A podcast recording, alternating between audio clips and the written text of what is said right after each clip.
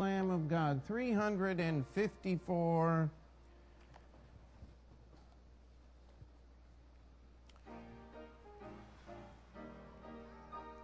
If you from sin are longing to be free, look to the Lamb of God. He to redeem you died on Calvary. Look to the Lamb of God. Look to the Lamb of God. Look to the Lamb of God. For he alone is able to save you.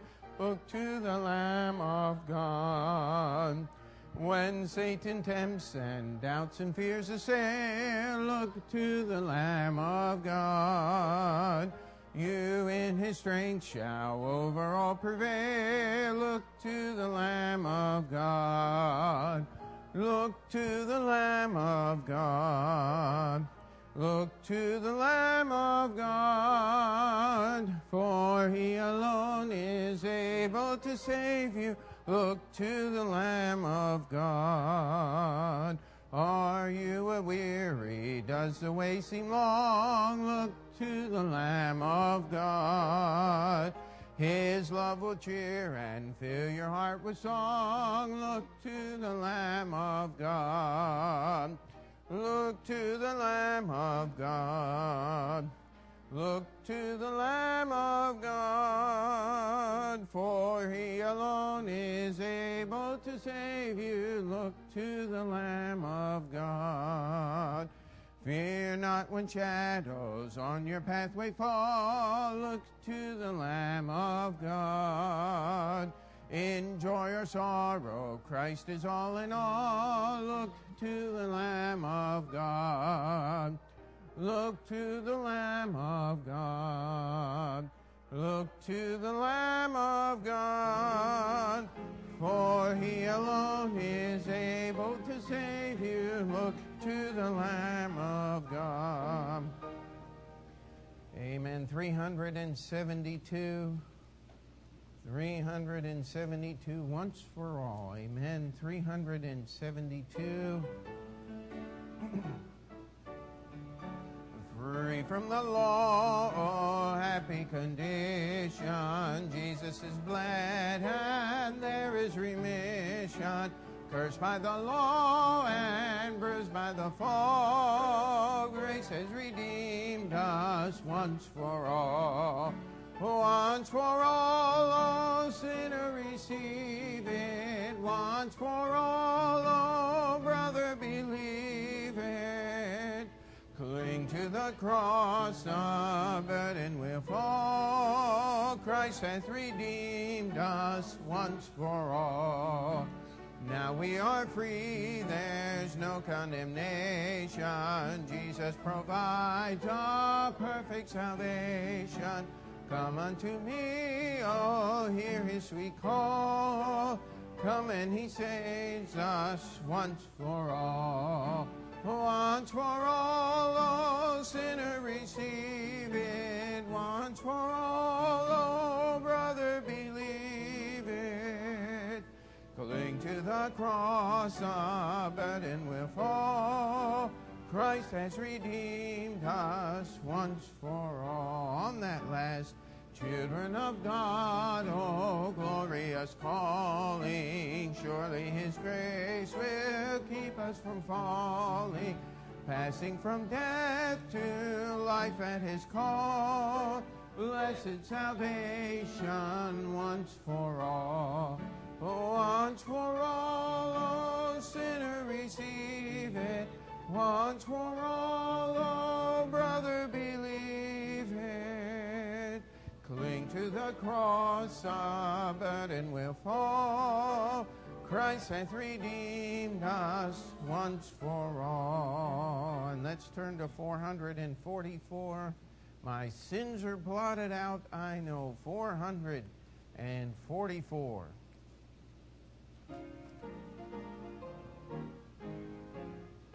Oh, what a wondrous message in God's Word. My sins are blotted out, I know. If I trust in His redeeming blood, my sins are blotted out, I know. My sins are blotted out, I know. My sins are blotted out, I know. They are buried in the depths of the deepest sea. My sins are blotted out, I know. Once my heart was black, but now what joy. My sins are blotted out, I know. I have peace that nothing can destroy. My sins are blotted out, I know. My sins are blotted out, I know. My sins are blotted out, I know. They are buried in the depths of the deepest sea. My sins are blotted out, I know. I shall stand someday before my King. My sins are blotted out, I know. With the ransomed host I then shall sing. My sins are blotted out, I know. My sins are blotted out, I know. My sins are blotted out, I know. They are buried in the depths of the deepest sea. My sins are blotted out, I know. Amen. Let's pray. Dear Heavenly Father, we thank you for the beautiful songs that are in this book, songs that talk about you and the great work that you have accomplished for our salvation. We ask now that you would take this time as we continue to study the book of Hebrews, that this time would be profitable for our service for you. I pray, Lord, that I would not uh, chase any unnecessary rabbits or waste our time, but we would spend it examining your word, and Lord, that you would be able to work in the heart and life of each one here. In your name we pray. Amen. You may be seated. And uh, do we have anyone still without electricity? Oh, quite a few. All right. So uh, um, we'll be uh, just keep things in prayer. Last year, uh, I don't know if it's this way uh, just to me, but it does look like the lights are just a little dimmer than they normally are. Uh, the voltage is not quite up, but uh, at least we can read, and and uh, we'll just and the air conditioning works to a degree, and we'll just uh, keep pressing forward and pray that. I'll tell you, the only thing I know to pray is that the Lord would put some new management in at Con Edison and get this thing straightened out. Amen. Uh, I think it was last summer we had the power go off here two or three times uh, for a day or so at a time, but never quite this long and uh, quite this bad. So let's just keep that in prayer. Um, Saturday it's supposed to be raining, but we'll just see what happens if we uh, if it's raining. We'll pass out tracks at the at the uh, train stations. If not, we'll be um, at the uh, trying to set up the street preaching again, and then our men's prayer meeting at four, and then regular services on Sunday. Uh, two things to keep in prayer. Uh, we have on the schedule the ceiling uh, guys to come back uh, and help us try to finish the ceilings uh, in the lobby in the ba- and basement, the bathrooms, and then coming up the stairway. Uh, that is July 29th, a Saturday. He thinks he can get it done in one day. Uh, you need to pray, is what we, we really need you to do. And then on uh, July 31st, uh, Brother Monette, uh, the man that had, did all the taping in the big room in the basement, is going to bring another man down from his church. And uh, hopefully he'll have all the taping of the sheetrock done and primed uh, he figures in about two and a half days. Now, that's uh, re, uh, relying upon two things. Number one, Brother Shaw and I get all the sheetrock up before he gets here. And uh, number two, that everything goes well and he's able to do that. So uh, we need your prayers. If, if we could get these two things accomplished, um, we could very much similar to uh, what President Bush did uh, on that aircraft carrier a couple years ago. Uh, all major operations are finished. Now, that doesn't mean that we're finished, but uh, it does mean that most of the big jobs will be done with this construction project. That would, uh, that would be in a tremendous blessing. So pray for that if you would, uh, that we could. Uh, uh, I, w- I would love to get this monkey, as they say, off my back. It would really be wonderful. And so pray for us. If you have a few extra hours that you don't know what to do with, come on over and we'll put you to work, all right? And uh, we'll try to get that done. So just pray about that. It's kind of hard to think about all that work that has to be done. Tonight I'm preaching about rest. And, uh, but uh, hopefully we'll be able to get both accomplished. Amen. And uh, so keep that in prayer. And also uh, Sunday afternoon, 5:15, we'll be having a members meeting. That's when our church celebrates the Lord's Supper for members of our church. And so, uh, if you can make that, we would encourage you Uh, to do so. All right, let's take our songbook one more time and stand together. 426, dwelling in Beulah land. 426.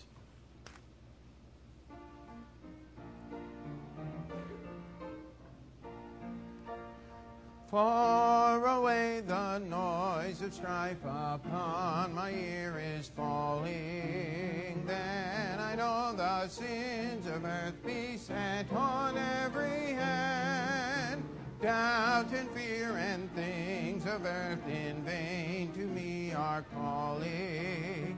None of these shall move me from Beulah land. On the mountain underneath the cloudless sky. Praise God, I'm drinking at the fountain that never shall run dry. Oh, yes, I'm feasting on the manna from the bountiful supply, for I am dwelling in Beulah land. Storm of doubt upon the world is beating. Sons of men in battle long the enemy withstand. Safe am I within the castle of God's word retreating. Nothing there can reach me. Tis Beulah land. I'm living on the mountain underneath a cloudless sky. Praise God, I'm drinking at the fountain where it never shall run dry. Oh, yes, I'm feasting on the manna from the bountiful supply, for I am dwelling in Beulah land. Let's sing that third is the last.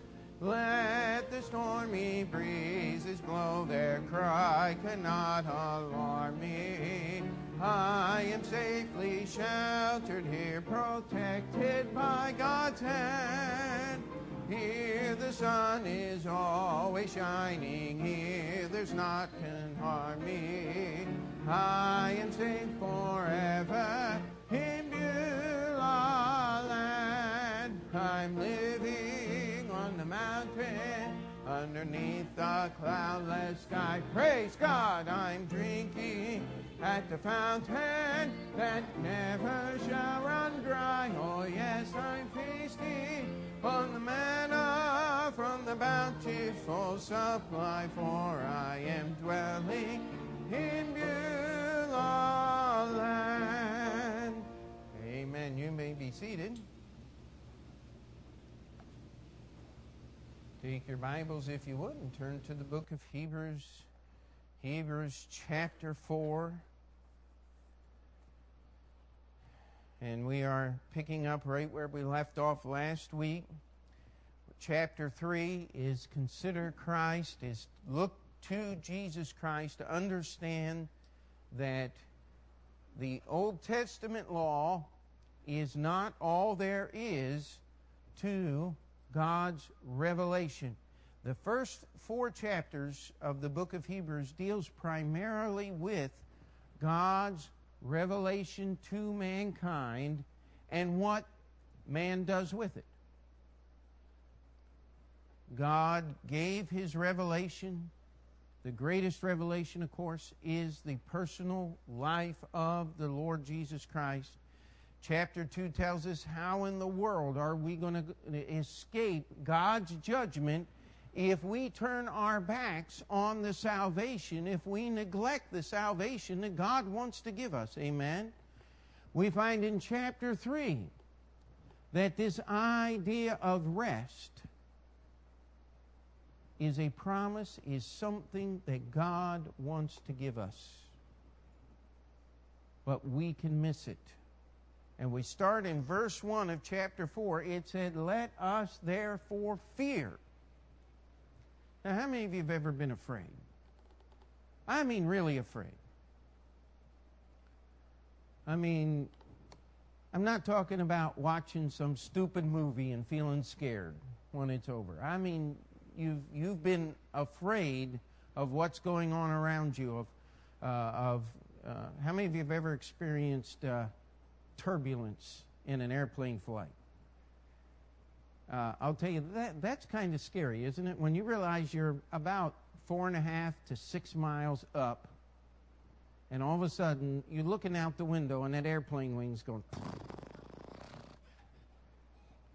It's not funny, guys. Let me tell you. I remember riding one plane flight out of LaGuardia Airport to Cincinnati, Ohio, and uh, the turbulence was so bad that if you were not strapped into your seat, you would have floated out of it several times on the trip. I mean, it was a real roller coaster ride. And uh, we, we have all been afraid, sometimes mortally afraid, sometimes we've been afraid of nothing, right? I'm not afraid of the dark, I'm afraid of what's in it. How many times has there been something in the dark? Other than the coffee table or the corner of your bed to stub your toe on or somebody's shoe, uh, normally there's nothing in the dark now, isn't there? But it says, let us therefore fear. It says, let us be afraid. Let us have some troubling in our spirit. Let us truly be scared. It says, Lest a promise being left to us of entering into his rest, any of you should seem to come short of it. It says, There is a promise that God has left us of being able to enter into his rest, and you ought to be afraid of missing out on that rest. Now, there's a reason why the author of Hebrews tells us this, because he equates rest, and, and we'll get to this and, and, and I believe prove this uh, later in chapter 4, that the rest that is being spoken of here is salvation. It is not. Uh, it, it, again, uh, we, we go back to the Old Testament and we look at the story of the children of Israel.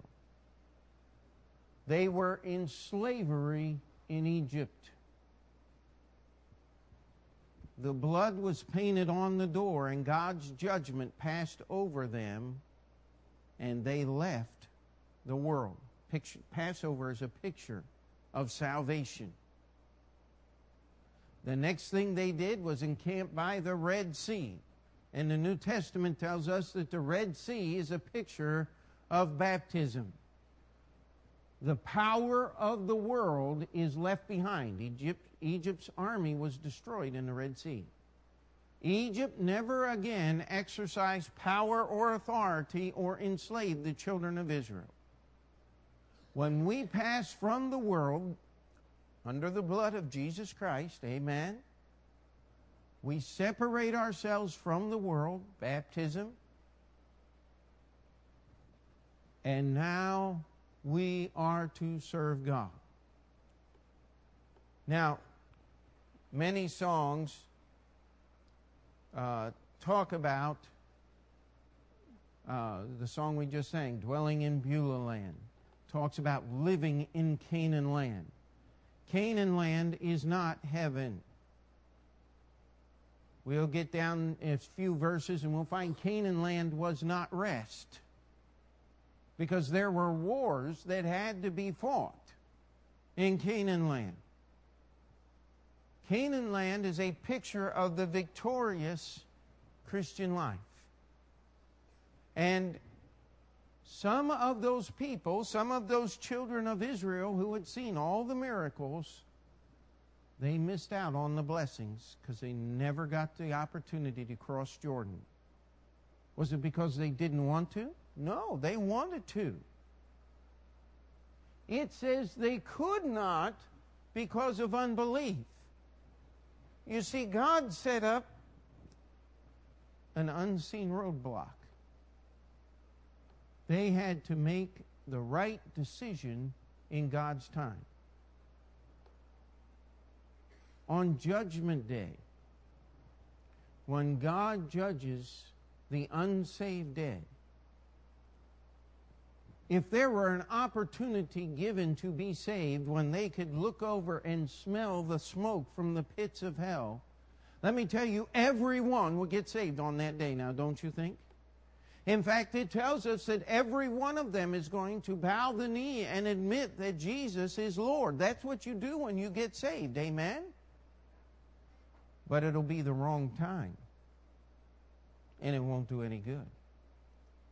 There'll be no rest involved in that day of confessing Jesus as Lord because they will be put into the place of God's eternal judgment.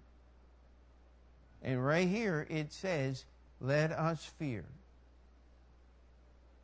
We ought to be afraid of missing salvation. One of my favorite songs is Blessed Assurance Jesus is mine. Do you know how many people cannot honestly sing that song because they have some belief in their religious system that you could lose your salvation or that you have to earn it by doing some some kind of works. I mean, you have to be a Bible believing Christian in order to believe that Jesus uh, took care of everything on the cross and He is my Savior and heaven is my home as much as if I were already there. I love that song, Blessed Assurance. You have to almost be a Baptist to sing that song. And if you're almost there, why not go all the way? Amen? Then you can really enjoy it. But it said, let us fear. And again, we have to remember this thing of unbelief is not a sign we wear about our neck so that we can pick it up and read it. Oh, that's me, unbelief. There are many people who are full of unbelief, and yet no one would ever guess it by looking at them or talking to them. And we look here, it says, lest any of you should seem to come short of it. He's talking to people who profess faith in Jesus Christ. And what I'm trying to say is sometimes we get so wrapped up in our eternal security that we neglect the salvation that gives us that eternal security. I remember dealing several years ago with with uh, someone, and uh, uh, we were talking about what makes a person saved, and and uh, they were telling me, well, as long as you say, uh, "Dear Lord Jesus, I know I'm a sinner. Please save me," that's all that needs to happen. I said, well, wait a minute. I said, you know people, and I know people that say those words, and nothing ever changes in their life. They're doing the same things on the day before as they're doing on the day after. They never change anything in their life except that they stopped at your importunity And they said those words so that you would leave them alone, and you're telling me that that person is saved. Oh, most definitely. That's not salvation.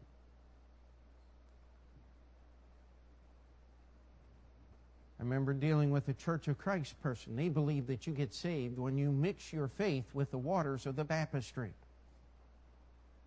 By the way, if you mix your faith with anything, it won't be strong enough to get you to heaven. Amen? Uh, it's got to be pure, unadulterated faith. That means just believe in the Word of God. And this guy was getting a little frustrated with me. I, I tend to do that to people who don't understand the Bible truly, and uh, and uh, and he was really trying to convince me. He says, "Oh, he says you just think you can pray Jesus into your heart." I said, "No, wait a minute here." I said, "I could get adversarial like you are right now." I said, "You think you rinse him into your heart with the waters of the baptistry? Is that the way it works?" Well, he was really getting mad then. And uh, of course, that's what I'm trying to do to get him to stop and realize how silly his. I said, You don't pray Jesus into your heart. He said, He wants to save us. Amen. But He's not going to save you until you ask Him. Because that's what the Bible says.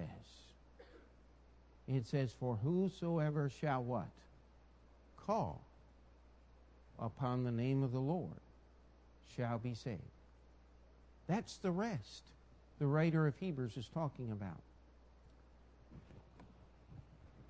It says, For unto us was the gospel preached as well as unto them. Now that's a pretty scary statement there if you're a dispensationalist, is it not? Now, does anybody know what dispensationalist means other than Ted and Franz? Uh, I know Brother Gary and some others do. And, and we've gone through dispensational truth here uh, on Thursday nights. It's simply a method of studying and understanding the scriptures that helps us as human beings be able to keep a literal and consistent understanding of the words of scriptures. Adam and Eve in the garden did not understand that Jesus would be born of a virgin and live 33 and a half years and die on a cross and rise again the third day. They did not understand all of that. They did understand this that because of their actions, sin had entered into the world and death by sin, and that Jesus would send his seed a man born of a woman who would crush the power and destroy the power of the devil. They believed that. The Bible said Abraham believed God and it was counted unto him for righteousness. What did Abraham believe? That God would give him a son. Salvation the gospel is the good news from God. Amen. And God took is has taken an immense amount of time, millennia, to lay the foundation of his word before us. And what we hold in our hand is all of the revelation God is going to give man. It's all in here. So when you hear somebody on the radio saying, I had a vision and God began to reveal to me, turn them off because that's not true. God didn't reveal to you anything that isn't already written down right here. Abraham had the same message as far as God was concerned. That message was that God was going to send a deliverer. Our message is that God has sent the deliverer, the Lord Jesus Christ. There's not much difference in that message. One is a forward focus saying one day God is going to send that deliverer. Our focus is in the past, God has already sent that deliverer, and his name is Jesus Christ. He is going to deliver us from sin. And it says, For unto us was the gospel preached as well as unto them. Now, there are some people that actually take this idea of different ages and different dispensations in the Bible, and they will they take that thing so far as to believe that you can be saved different ways in different parts of the Bible. Nothing could be further from the truth. You're all saved the same way. For by grace are ye saved through faith, and that not of yourselves. It is the gift of God, not of works, lest any man should boast. Anybody that tells you you can be saved by doing works is not believing in this book called the Bible. Now, you got some real garbage heads out there like Harold Camping, if you've ever heard of family radio. The music is nice, yes. Just don't listen to Harold Camping, all right? Uh, he says, if you pray and expect God to save you, that's a work. Now, excuse me. If I ask God to do what He says in His Word, and I have faith, that means I'm going to expect that God is going to do what He said in His Word. Amen? You see, you have corruptors on both sides. That's why we should fear. We have to be very careful. We have to examine this thing. You're not saved differently in the Old Testament than you are in the New. Well, what about all the sacrifices? Oh, very simple, very simple. What did God's Word say? They had God's Word that said, You bring a sacrifice and God's law, 613 commandments, described the sacrifice that was to be brought in commensuration with the sin that was sinned. He had everything all written out, and if you believed in God's word, if you had faith in God's word, you brought the sacrifices. It wasn't a slot machine mentality. I'm going to, okay, God says that if I steal one sheep, I have to pay four back. Since I have 20 sheep, I'm going to steal four sheep, or five sheep, yeah, five, and then I can pay the 20 that I have back, and, and I can sin as much as I want as long as I can pay the debt. That kind of thought process is so foreign to the scriptures.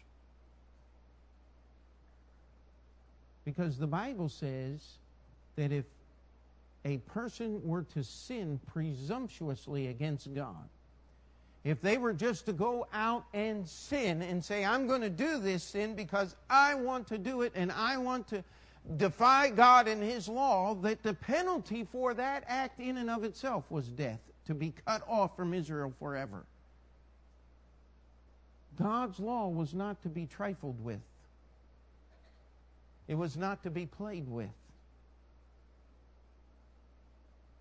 In fact, children, if you so much as raised your voice at your parents and cursed at them, said a bad word at, toward your parents, that could that in itself could have been a capital crime. Meaning you paid for it with your life. If you went and secretly talked to your friend and said, I went over here to this Moabite temple it was pretty cool. Let me show you what was in there. That was a capital offense under the Old Testament law because you were to worship no other gods than the God of this book called the Bible. You said, why was the law so harsh and God lets us get away with everything today and we still get saved? Uh, no, He doesn't let us get away with everything and still get saved. The same God of the Old Testament is the same God in the New Testament. I challenge you don't play games with God. You just might miss out on salvation. I've met people over the years. Sometimes I, I wish I could look them up and find out what they're doing today. Heard one person said, I, it was one of my classmates in high school, went to a Christian school, church school, and he said, Pete, I can't serve God like you are. He said, I got to make my first million first. He says, once I make my first million, he said, then I'll serve God. I'd just like to find him and, and see if he ever made his first million. I have no doubts that he did, did uh, that he, he probably did obtain that goal. Uh, but I don't think he's serving God. And if he is, he, he wished that he hadn't made his first million first, that he had served God all along. I'll promise you that. You don't put things in front of God and get away with it. That's what it means to fear. If you're here tonight and you're unsaved, you ought to pray to God that that understanding of salvation would be the first thing that happens. It ought to, it ought to upset you. I'd lose sleep at night over that. It ought not just go on and go on and go on. It ought to consume you until you get that thing straightened out. That's what it means. It says, For unto us was the gospel preached as well as unto them, but the word preached did not profit them, not being mixed with faith in them that heard it. We have a saying. We say, oh, that's just like water off a duck's back. Anybody, you know what I mean when I say that?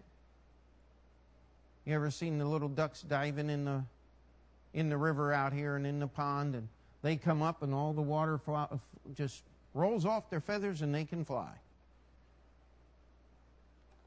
There's a lot of people with the Word of God. It just, you could sit there and read them the Bible all day. And it doesn't make a bit of difference because if it's not mixed with faith, and what is faith? Faith is believing the words of this book enough to live them. That's what faith is. That's the working definition. That's what faith always produces. James chapter 2. Um, I wish we had time to go there and spend, we could spend the whole night in James chapter 2. But the idea is living faith produces living works. If you had faith, Abraham had faith. He's, God said, You're going to have a son, and your children are going to be more than the stars that are in the heavens. And Abraham believed God. God's word came to him. He said, God, I believe it and I'm going to live in it. Now, Abraham wasn't perfect in that faith, now was he? Because when Sarah came to him and said, Listen, I figured out how God's going to keep his word. Uh, I can't have children, and, and, therefore I have a servant. She's my property. Uh, her name is Hagar, and if you'll have it, go into her and pretend that she's your wife, uh, you'll have a child and God's plan will be fulfilled. Now, was that God's plan?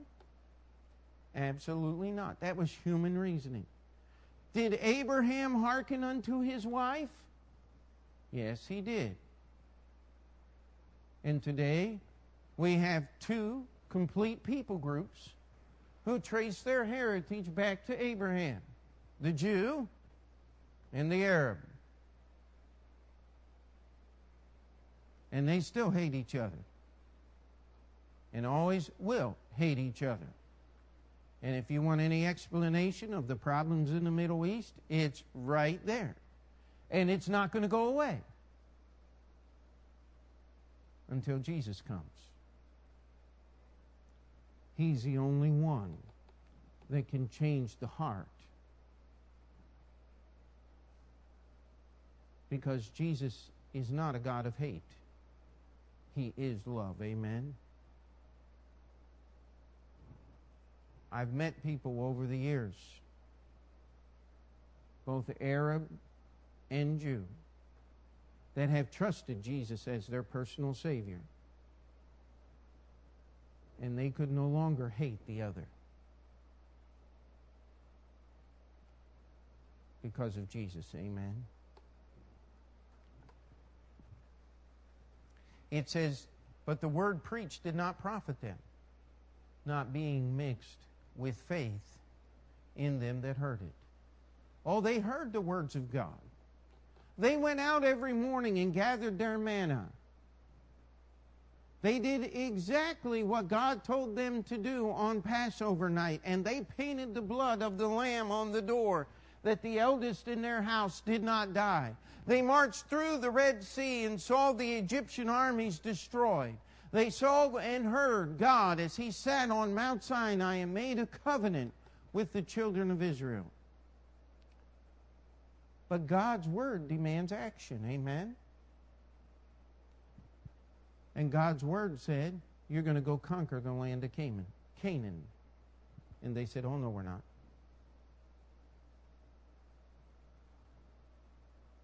God put up with their unbelief at the waters of Meribah where the waters were bitter. God put up with their whining and complaining and God judged those that worshiped the golden calf at the foot of Mount Sinai. And God did all of these things, and these people saw everything. But there was no faith. Faith cometh by hearing, and hearing by what? The Word of God. Now, we're not going to get there tonight but I just we just got to touch on it, all right? Let's look down to verse 11 for just a minute. We're going to skip ahead and then we're going to come back. Let us labor, therefore, to enter into that rest, lest any man fall after the same example of unbelief. Verse 12 For the word of God is quick and powerful and sharper than any two edged sword, piercing even to the dividing asunder of soul and spirit and of the joints and marrow, and is a discerner of the thoughts and intents of the heart. Neither is there any creature that is not manifest in his sight, but all things are naked and open unto the eyes of him with whom we have to do. That's where we're going, my friend. Faith cometh by hearing, hearing by the Word of God. The Word of God is the answer. If you don't have faith, you need to get under the Word. Now let's get back to where we were it says, For we, verse 3, which have believed, do enter into rest. Salvation, amen. As he said, As I have sworn in my wrath, if they shall enter into my rest, although the works were finished from the foundation of the world. Let's turn in our, in our Bibles to Ephesians chapter 1. We just want to read two verses here. We're going to start, in, and uh, we've, I've made this statement many times, and I hope you don't get tired of hearing it, but the book of Hebrews is God's switchboard. It's where He takes time to make the connections between all of the things that God wants us to understand. And we go back to the book of Ephesians here. Ephesians chapter 1, verse 4. It says, According as he hath chosen us in him before the foundation of the world, that we should be holy and without blame before him in love. Now, there's a group of people called Calvinists that love to take this verse and say, see, God chose certain people to be saved, and he chose certain people to be damned or to be uh, designated to hell and God's judgment forever. That's not what that verse says. God's choosing is always based upon God's knowledge. He knows what you are going to do, what your life is going to be, every detail of your life before you were born. Because He's God. He knows everything. Amen? God did not uh, I don't know how else to put it, have a cosmic bingo game and said, ah, number 121. That's Pete Montoro. He gets to go to heaven. Oh, Number 122 now. Who is this? Uh, let me read the name here. Oh, they lose out. They go to hell. That's what the Calvinist has to come to. You see, the Calvinist is trying to explain things that God does not explain. And when you do, you have to make God small enough that you can understand Him. When God looks at time, if you could imagine this, He can look at the end, He can look at the beginning. It's just like one big painting to Him. Because God does not live, He is not controlled, He is not inside of time like you and I are. Time is our enemy, is it not? You are not as young and as strong and as everything you were yesterday. Every day is one step closer to the grave. Is it not? God doesn't have any of those constraints. He knew what was going to happen before it all started. Amen. Look with me to 1 Peter chapter 1 and verse 20.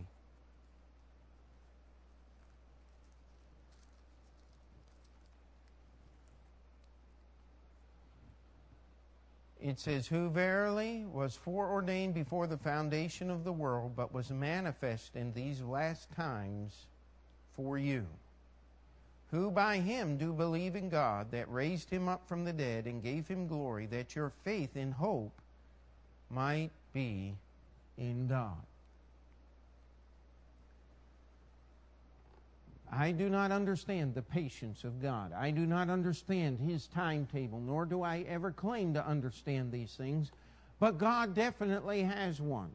And He is working that, and He knew everything before He started. And He tells us here that faith is the difference it says, For we which have believed do enter into rest. As he said, As I have sworn in my wrath, if they shall enter into my rest, although the works were finished from the foundation of the world. It's all said and done as far as God is concerned. That's why Ephesians chapter 2 it says, You are seated in heavenly places in Christ Jesus. Present tense. That's the way God looks at it. But yet it says Jesus was born of a virgin when? In the fullness of time. God is time conscious. He works within the realms of time. He understands you and I and everything about us. Remember talking to a person one time and they said, How in the world? He said, I'm an old man and I'm getting saved now. I could have died a hundred times before I got to the place where I am right now. I said, Yeah, but God knew that if you would live into the age that you are, that you would trust Jesus as, his per- as your personal Savior and you would be saved. And God's kept you alive when all those other people that you know have died and gone to a sinner's reward. God knows God wants us to be saved, and God is willing to wait as long as it takes for you to put your faith and trust in Him. But you have to have faith. We go back to Psalm 95, and here again, 400 years after the time of the judges, Solomon built his temple about 430 years, the Bible tells us, after the passing through of the Red Sea and after the Passover, after leaving Egypt. Sometime during David's life, he wrote that Psalm 95 that said, Today, if you will harden not your hearts as in the day of provocation. God's given you another chance. Those people missed God's rest in their generation because of unbelief. But you're alive today, and you have the opportunity to believe. Don't harden your heart. take advantage of the rest that God has for you. Amen. It says the works were finished. God knows everything that's going to happen. It was all done long before He said, Let there be light. God finished His work. He is not held captive by us saying no to God.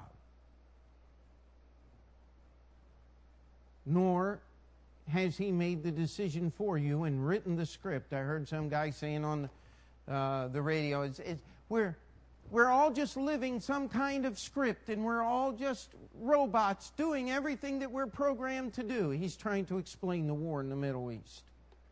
Now, I can explain the war in the Middle East in one word it's called hatred. That's why it happens.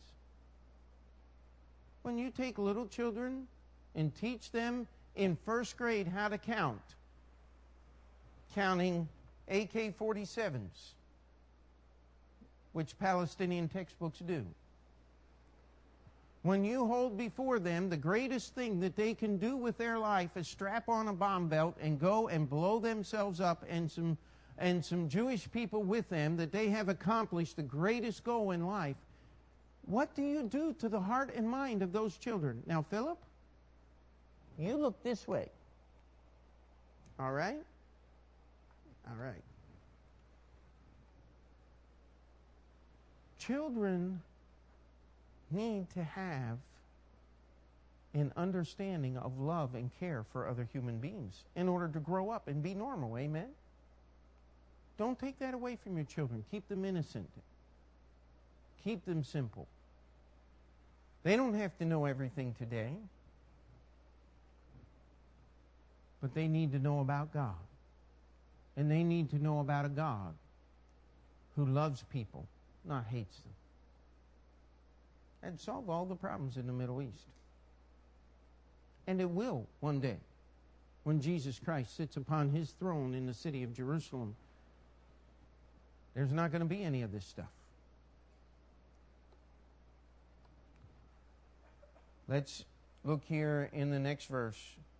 For he, verse 4 For he spake in a certain place of the seventh day on this wise, and God did rest the seventh day from all his works. Now, how many of you remember that passage from the Bible? Genesis chapter 2 and, and verse, yeah, I think it's chapter 2, verse 1.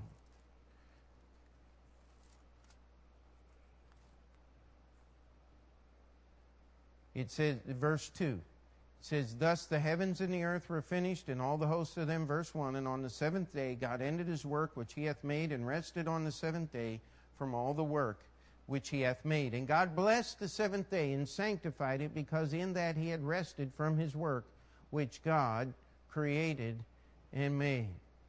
And uh, we look at those verses, and God was not tired out and had to take a break. I'll tell you what, when we work, we get tired. God doesn't. He said, Listen, I rested on the seventh day because I finished my work. There is nothing left to create. Nothing has been created since the sixth day of creation, and nothing's going to be created. All of the matter that is in the universe was already there in motion. The different things that, that go on today. You say, oh, we created a new element. Oh, no, we haven't. We've just modified the ones that we already have. We had to start with something. No one's ever taking nothing, nothing, and made something out of it. And someone says, oh, yeah, but you, you know, there's those wheeler dealer businessmen. They, they start out with nothing and end up with $10,000 in one week. Oh, but they had an awful lot to work with. Whole lot of it is right up here. They just know how to play on people's emotions and how to uh, do different things. They started with something. You take absolutely nothing. You take a vacuum in a bottle. That's the closest thing to nothing you will ever have. Pull the cork off the bottle, and what happens? It fills with air or whatever happens to be around it. Anybody ever seen the egg trick where you take the old milk narrow neck milk bottles and you put a little match in the bottom of the bottle and it'll suck the egg right down in it because it burns up the oxygen and it creates a vacuum and that vacuum will pull the egg right down through. Now, if you don't hard boil the egg first and then soak it in vinegar so the shell gets soft, you'll have a mess. But it'll still suck it through the hole there. And uh, just a little trick to the wise if you ever want to freak somebody out. But um, the what the Bible is talking about here is God rested on the seventh day. Now we're making the connection. Creation, Old Testament law, Sabbath, New Testament salvation, all three are centered around one word rest. Andrew, take Philip. He's, he's, we have only got about three minutes, but he's not going to make it. Now, we have all three of these things connected here in the book of Hebrews. You and I would not be able to make these connections if they were not made for us in the Scripture. Now, we might make those connections, but we would never be assured or understand that these are connections that God wants us to make, that all three of these separate events are actually a picture of what God wants to do in your life and in mine through this thing called salvation. The work is finished. If there's no work to do, then we may what? Rest. That's why I'm asking you, please pray that we can finish the sheetrock and get the taping and the ceilings up because I'm tired of working on the building like this. I'd like a little more uh, rest from that work so I could do some other work. but God rested, it was all done. The Sabbath was commanded in God's law to keep the Sabbath day holy. The Sabbath was a separate day from all other days. It was a day of rest. You were to do no work. You were to make no profit on the Sabbath day. You were to kindle no fire. God took care of everybody, from the animals in the stall to the richest man that owned an entire uh, plantation, whatever you might want to put in your mind, the man that owned uh, a huge area of property and had many people working for him. God took care of everybody. You're not to make a profit on the Sabbath day. You're not to buy. You're not to sell. You're not to kindle a fire. So, ladies, you couldn't cook on the Sabbath day. Wouldn't that be wonderful to have one day a week where you didn't have to cook? And by the way, taking a frozen dish and popping it in the microwave and hitting the button, watch nothing happen because Con Ed didn't do their job with the wires is still kindling a fire and still cooking. You weren't allowed to do anything. It all had to be prepared the day before. In fact, when we moved into this building, everything was on timers. The air conditioners were on timers. The lights were on timers. Everything was on a timer because it was against the law to kindle a fire or to flip an electrical switch on the Sabbath day. Now, let me ask you a question. If you set the timer to flip the switch for you on the Sabbath day, are you not still in reality flipping the switch on the Sabbath day? Yes, you are. Guilty. The Sabbath was not a day for worship, it was a day of rest. It was a day for you to think about God, think about His law. Yes, it became the tradition of the Jewish people to assemble in the synagogues and have the teaching of God's Word on the Sabbath day. And that's a very good thing. But that's not what the Sabbath was all about. The Sabbath was about rest. And that's what salvation is all about. How many of you used to belong to a religion where you thought you could earn your salvation by doing certain things? Any of you remember those days? Do you remember in your heart and mind when you begin to think about this thing called heaven and, and think about standing before God with all of your sin and you begin to really question this fact as to whether if these things that you did really took care of the sins that you had committed. If you think about that long enough, it will drive you mad. Because you know in your heart. Truth tells us that once we do something wrong, we can't take it back. You hear about the painter that found a great big wad of cash in somebody's house? He stuck it in his pocket, took off with it.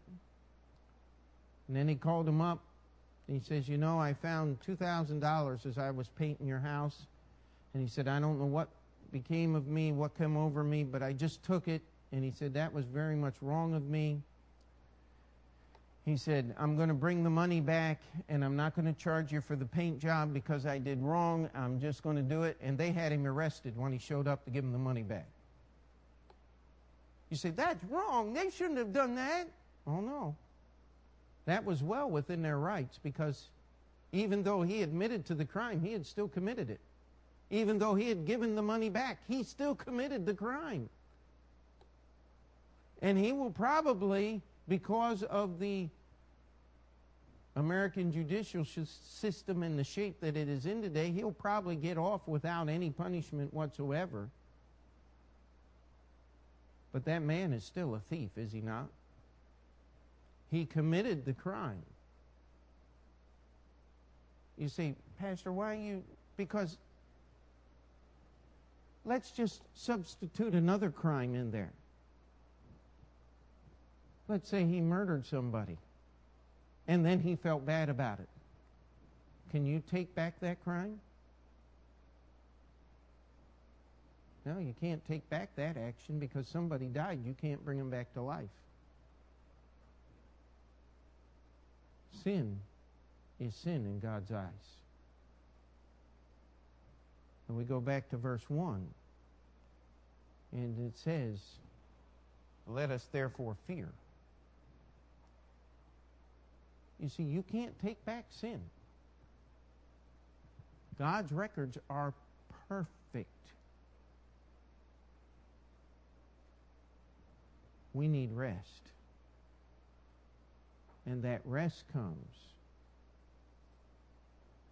when we let the works that were done from the foundation of the world pay the price for our sins. That's salvation. That's faith.